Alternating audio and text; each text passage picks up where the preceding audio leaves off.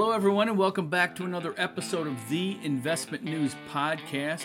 I'm Jeff Benjamin. My co host Bruce Kelly is not available this week, so I'm going solo. And we want to thank our sponsor for this episode, Schwab Asset Management. We got a really cool topic here. The guest is Matt Matrisian, Chief Channel Officer at AssetMark. And we're going to talk about fees, which I know financial advisors love to love to kick around, love to talk about, argue about it's a fascinating area for me because I look at across the financial services industry, it, all we hear about is fee compression, uh, mutual funds, ETFs. It, it, just everybody's belly aching that the fees are compressed and you, you, can't get around that. But financial advisors, from what I've seen, have, have been able to hold steady, especially in the the advisors that charge an asset based fee, which most advisors seem to do. Matt has has got some interesting concepts on this, and even has some perspectives on the making the case for increasing advisory fees. Um, but one other thing he we're going to talk about today is the uh, the concept of a benchmark fee and how that can help advisors sort of set their fee structures and, and adjust them and, and maybe not have the same fees for every client. But we're going to let Matt kind of walk us through this. Matt, how are you doing? Thanks for being here today. Yeah, Jeff, thanks for having me. Uh, I'm excited uh, to talk about fees. Uh, it seems to be a topic that uh, all advisors, whenever I talk to, to them, whether individually or in a group setting, they all tend to lean in. Uh, they want to understand kind of uh, their, their, their, fee structure. They want to understand kind of profits and margins and everything else. So it's definitely a topic that is always well received and advisors have a lot of interest in. So I love to get into it. Yeah, yeah. Well, it's a, it's a practice management concept. You you talk talk about fees or you talk about valuations in the M&A space, you know, what's your firm worth and like you said, you'll you won't have any advisors in the room staring down at their phones. They're going to be paying attention. Um, yeah, yeah, exactly right. L- let me start with this concept of a benchmark fee. Uh, you you kind of introduced this to me. Maybe it's not new to the industry, but um, I, I still it was it was kind of it was kind of fresh to me. So walk me through what you're talking about here. First of all, with a the idea of a benchmark fee. I mean, I think about benchmark fee the way I would think about a benchmark index. Like this is the fee for you know most of the industry, and you can be above that or below that. But that might be an oversimplification. Yeah, I, I think that uh, directionally you have it right. Um, you know, and I would say the, the concept of a kind of a benchmark fee or benchmark fee schedule isn't um, isn't hit, hitting mainstream yet for a lot of advisors, but we are getting questions from advisors um, as they think about their own fee structure, uh, whether it's competitive, uh, whether it is um, uh, over or underpriced uh, for their clients.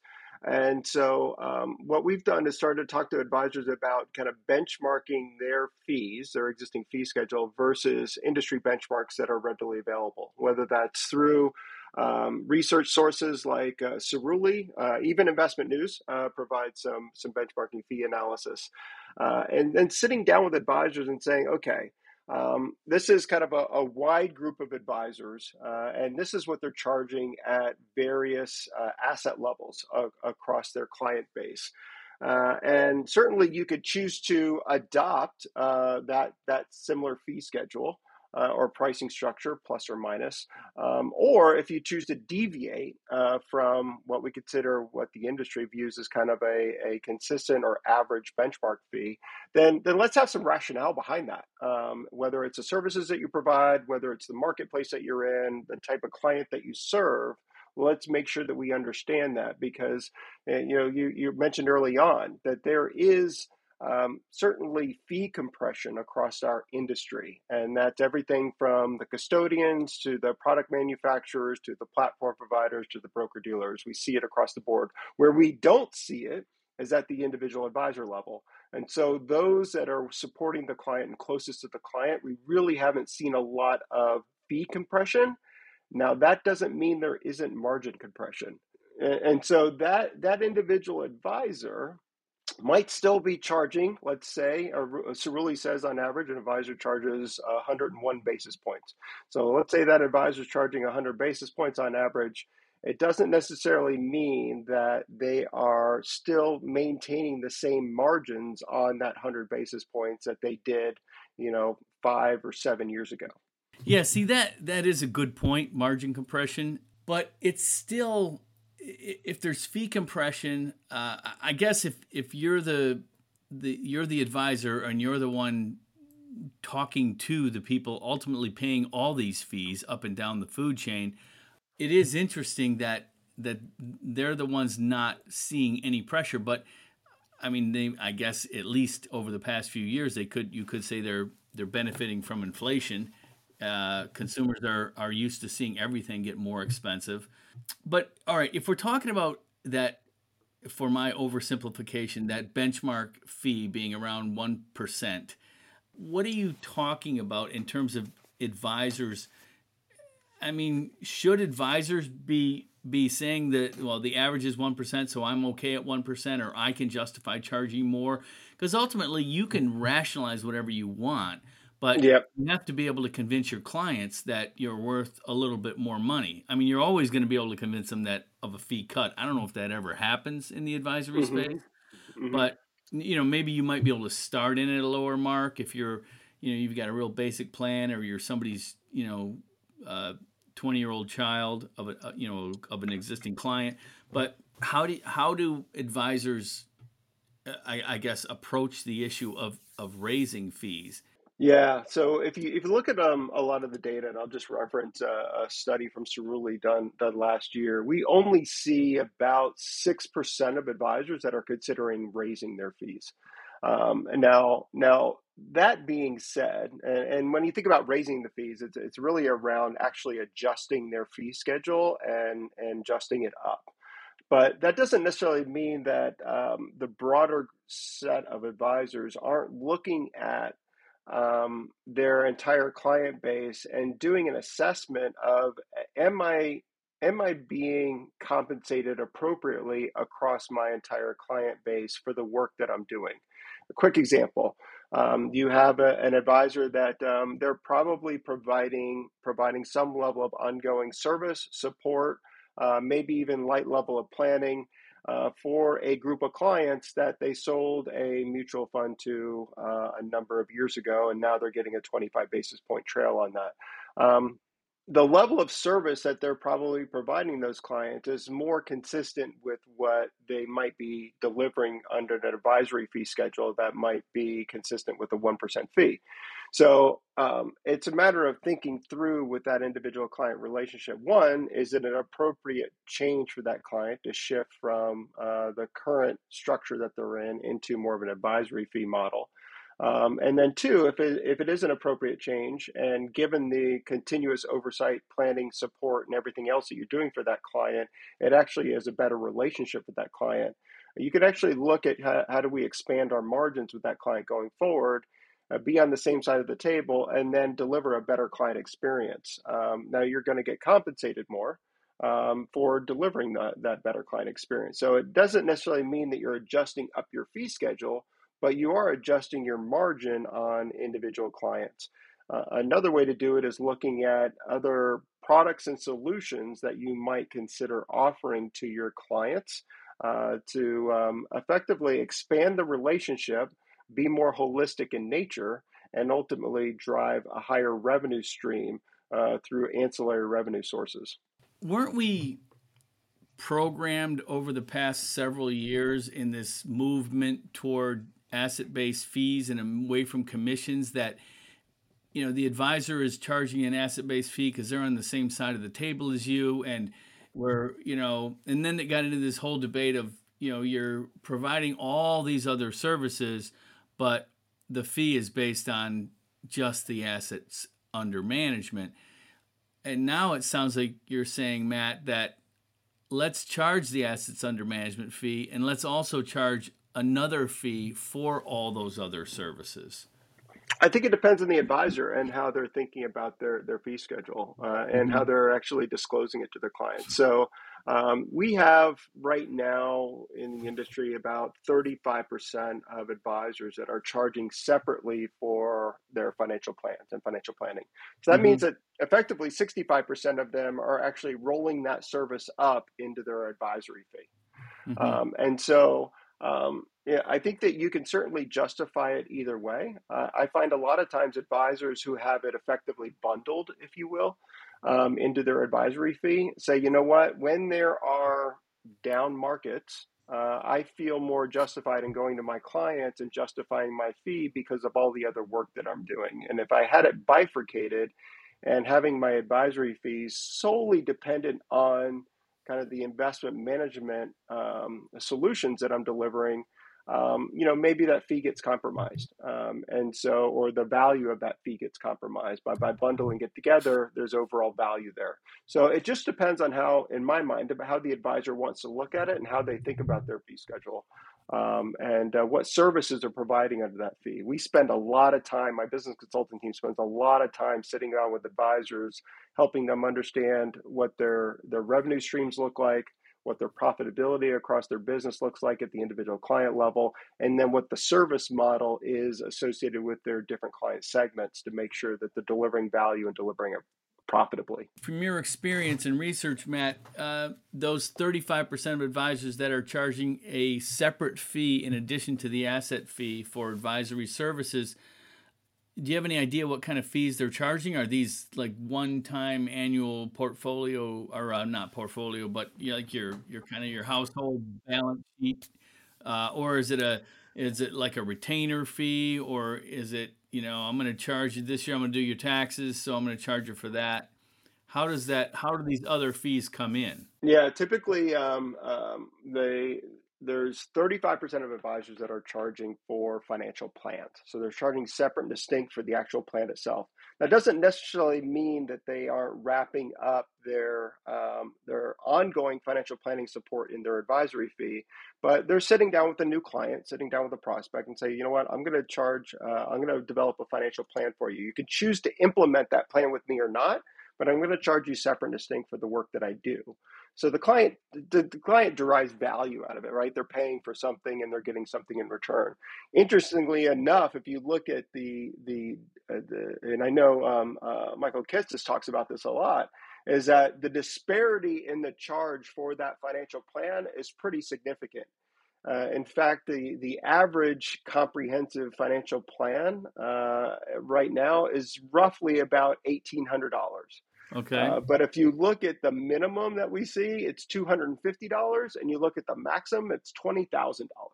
So there's a pretty pretty significant disparity in what advisors are charging uh, for that kind of comprehensive financial plan. Um, but nevertheless, 35% of them are charging a separate distinct fee. You have another 15% that are charging annual or retainer fees uh, to their clients. Uh, and on then top you have a, of, on top of the asset based fee? Uh, it could be, or it could be in, in replace of the asset based fee. In fact, we've seen we've seen a lot of advice. I shouldn't say a lot. We've seen a a significant uh, number of advisors that have actually shifted to a flat uh, retainer fee model. So away from the basis point and said, look, we will charge uh, for a million dollar client. I'm going to charge you ten thousand dollars a year going forward, um, and that's going to be a flat fee that I charge. Um, and then they look at, you know, they reserve the right kind of adjust that fee um, in the future, but they have a kind of a flat fee model for that client. So market fluctuations aren't impacting their their flat. Well, yeah, they're they're not impacting them much, but if you're if you're charging a million dollar client ten thousand dollars, that's one percent. So it's you're basically still charging an asset based fee. You you are you are, but the, the key there is that you're not necessarily getting the upside potential of the market in that in that flat fee, right? And so when you think about business valuation and ultimately the growth of your firm from a revenue perspective, I think those advisors are kind of shifting to that model are kind of missing out on on some of that value.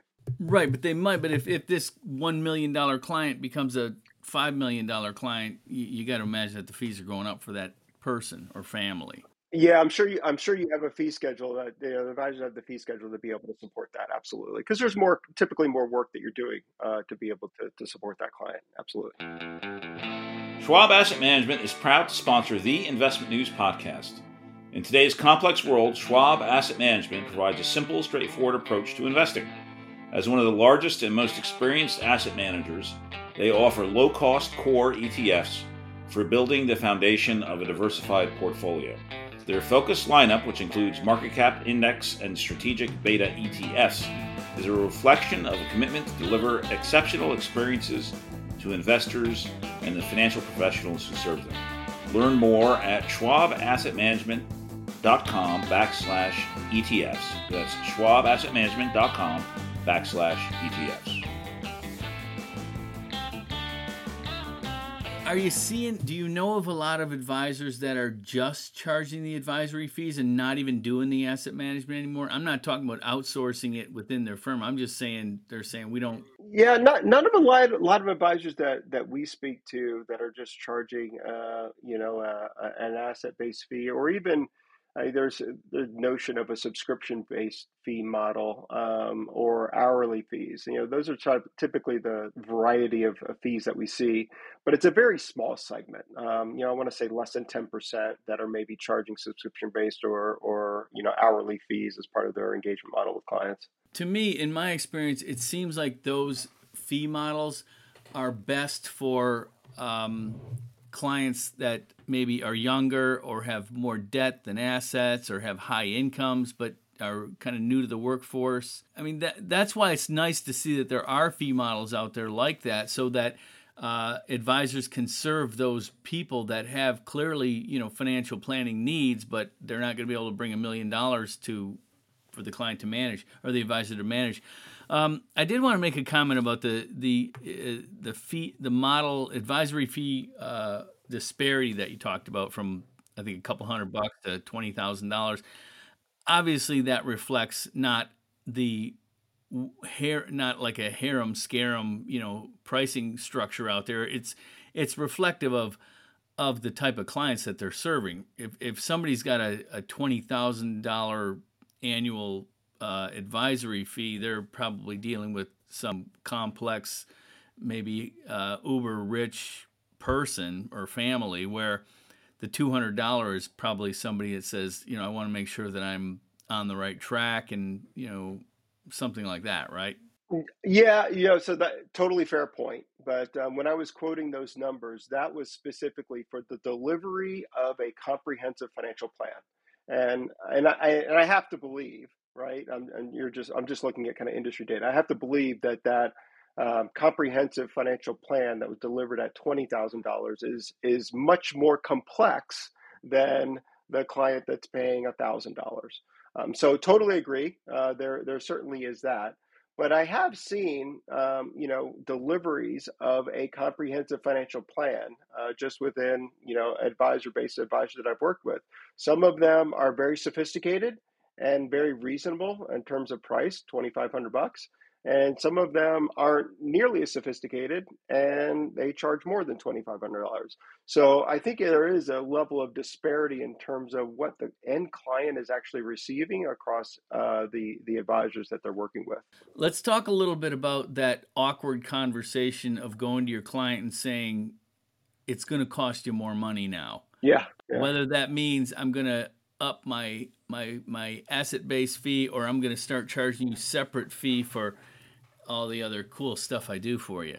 How do you envision those conversations are are happening or if they're happening? I mean maybe they're not happening, but they they have to be happening somewhere. Yeah, so like I said, uh, you, you got it right now. Uh, according to the data that I've seen, you know, less than 10% of advisors that are, are looking at increasing their fee. But nevertheless, um, and maybe that's a function of the market that we're in. Obviously, in a, in a, in a struggling market, you're probably not going to have a lot of advisors going in and asking their clients to pay more. But that being said, um, I think that um, the, the conversation can kind of go a, a couple of different ways. Um, uh, one, I, I, will I will underscore this fact emphatically. I think a lot of advisors underestimate the amount of loyalty that they built with their clients. Uh, in fact, when when we work with advisors and talk to them about doing a fee adjustment and and moving their fee up, what we do is we look at uh, kind of what the benchmark is based off the services that they're providing. And if they are undercharging, we have that conversation that look, you're you're undercharging by 20 basis points across your segments. You might consider raising your fee. And they say, well, what does that look like? Well, one, we need to come to the clients with facts. Two, we need to uh, and tell them, look, we looked at the benchmarks. This is kind of what uh, similar firms are charging. Um, in addition, tell them you know, we haven't adjusted our fees in the last, call it 10 years. And quite honestly, the cost of services have gone up, whether it's my rent or other things as a business, uh, the cost have continued to, to increase. Um, so delivery and also the expectation from the individual client. So when I talked about margin compression earlier, the expectation from clients that they're expecting more and demanding more from their advisors. So additional ancillary services as well. And then the last thing is that we talk to advisors about having a very defined and structured service model for those clients.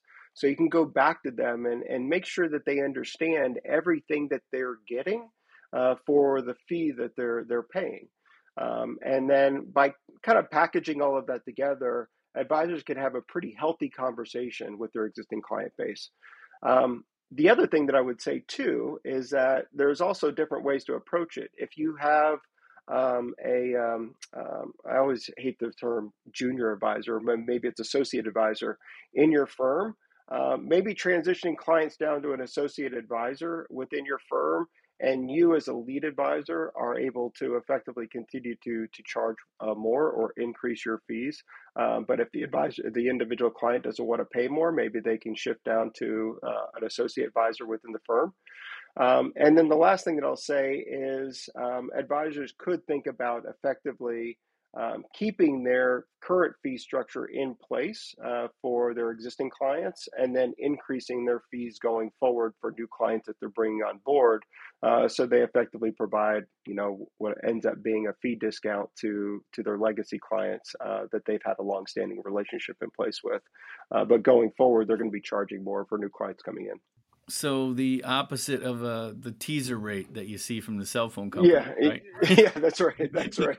you come to you get to pay more than everybody else that's already yeah. here. All right. Um, that's right, that's right. Is it is it your experience that in that this is that's a good segue into this question? Is it your experience that um, advisors have different fees the different pricing models within their firm. I'm not just talking about existing clients versus new clients, and I'm not even really just talking about you know the break points that you might hit when yeah. you reach 10 million or something like that. Do you think that advisors are you know they say I, I you know this guy's I, I, don't even want to use a friend and family example. Yeah, just right. take my but, question as broad as you want and try and answer it, Matt. Uh, there, there is no doubt that over the the lifespan of advisor's business, they have made fee concessions, um, and we we do it all the time. we run a fee analysis for advisor. We take their actual fee schedule, and then we run the calculations and apply it across their client base and then ask them to provide us the actual fees, the true actual fees that the client's paying. And we find that there is disparity versus what their fee schedule says that they should be charging and what they're actually charging. So, and, it could be it for any number of reasons family and friends discount. It could be because they have a high net worth client that they're trying to recruit. So they feel like in order to be competitive, they've discounted their fee because they don't feel confident enough to lean in uh, to the fee that is uh, uh, aligned with their fee schedule. Any number of reasons, but there is no doubt in my mind that there is a fee disparity between what their fee schedule actually states and across the board in aggregate what their clients are paying.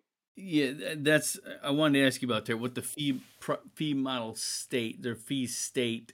I don't see a lot of advisory firm websites that list their fees. There are some, and the advisors that I talk to that list their fees on their website, they they're they're proud of that. They talk about that. They're right. trying to throw down the gauntlet to get everybody else to do it. But is that something that that is an issue or could happen or should happen? Do you think? You know, I, I, I think that the, the industry as a whole prides itself, uh, the advisory industry as a whole prides itself on fee transparency. Um, now, whether you put that on your website or you provide it as part of your, your ADVs disclosures and, and your client brochures, I think either way is, is absolutely appropriate.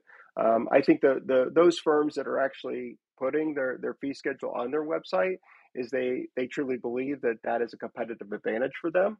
Uh, and by doing that, it allows them to attract more clients. And my my comment back to them is that's absolutely appropriate. If you're able to win business and you're able to meet the margin that you expect uh, on your on your business going forward, then then so be it. Um, be a be a low cost provider in, in the industry and try to drive that forward. No doubt. Just because you're advertising your fees doesn't mean you're a low cost provider, though, right? To be fair. No, it, it no, it doesn't. But it, I can tell you that um, um, typically, from what I've seen, those advisors that are kind of leaning in with their fee schedule, um, maybe coupled with their value proposition, but leaning in with their fee schedule is because they believe that that's a competitive advantage that they have. This is a, a good time for me to share a, a, a quote from a conversation I had with Rick Edelman several years ago when he was still 100% a financial advisor. I was asking him about, you know, fee pressure in the advisory space and what he says to clients when they come to him and say, "I can get a financial planning uh, arrangement with the guy down the street for less money." And Edelman said, he, he, I don't know if was, he was this was a real story that he told a client, but he said he would respond to that client by saying, "Nobody knows their worth more than they do." Yeah, yeah, exactly. I yeah. totally agree. Basically, saying if somebody is charging you less, they're probably worth less. I, I right. you know, you could you could take that or leave it. But what about valuations? You mentioned that just briefly, but I wanted to ask you about that. These, you know, we know that the consolidation in the RIA space is is just year after year at record levels, and a lot of the valuations of these firms is based on their their fee models being asset, you know, fees based on assets under management. If firms are starting to you know tweak their fee models a little bit. I mean, adding another layer of fees is probably going to be more attractive. But if you get away from the assets under management fee model, which most of the industry is clinging to, what do you think that does to valuations at these firms? You know, it's interesting. I think um, certainly the the firms, if they're going to switch to um, a flat fee model or um, out, something outside of a, a an account based advisory fee, um, I think that uh, it could have an impact on on their valuation. And, you know, the way to combat that is um, we talked a little bit about it earlier is do you have a specific flat fee schedule based off of the tiers of your clients? It makes total sense. You should probably think about that. Two um, the the fee structure uh, under an advisory fee model is effectively you get the tailwinds of the market over time. Now, granted, it's going to fluctuate up or down depending on the market, but over time, I think we all agree that 60 40 portfolio, you're going to be growing at call it four and a half percent year over year. Maybe it's three and a half, whatever that number is. Um, so you have the tailwinds of the market that are continuing to expand your your revenues and hopefully continuing to expand your profitability and margin as well. So coming back to your question, I think for those advisors who are in a flat fee structure, as long as you're continuing to grow revenues by adding new clients and your fee gives you the margin that you need to deliver um, effectively appropriate cash flow that's consistent with the rest of the industry, um, growth rate is the growth rate. I think that um, your valuation uh, can be uh, consistent with other firms in the industry. Um, when when firms look at valuation and look at what they're willing to pay, they're looking at cash flow. They're looking at uh, effectively the growth rate of the overall organization, and they're looking at the risk. And assuming all of those things being equal, they should be willing to pay a fairly equal price. The last thing I want to ask you about here before we let you go is uh, the advisors adding capabilities around less traditional services, and uh, I'll let you explain to me what that what that means by less traditional services. Yeah, so uh, you think about um, the the wide disparity of services that that are offered. Um, there's uh, uh, everything from um, for your higher net worth segments, from uh, philanthropic giving strategies to estate planning strategies to um, you know business planning strategies and, and the like, and, and services. Um, we find that a lot of advisors aren't are providing that that depth and breadth of services, but what we do see is uh, especially at, at the the enterprise level so some of the aggregators that are looking at it and saying look if we can expand into trust services if we can expand into insurance planning and, and provide insurance products to our client base in an appropriate way it allows us to expand the margin uh, on those clients uh, and deliver services that they would normally have to go outside of our firm to get and so, when I think an individual advisor and they're looking at their own practice, are there services that they're referring out that maybe makes more sense for them to keep in house. Uh, one of which is, you know, uh, very simply for me is is insurance. Um, you know, I think historically a lot of um, uh, fee only financial advisors have refrained from uh, providing insurance. But quite honestly, as we all know with the CFP, it's a core component of the CFP.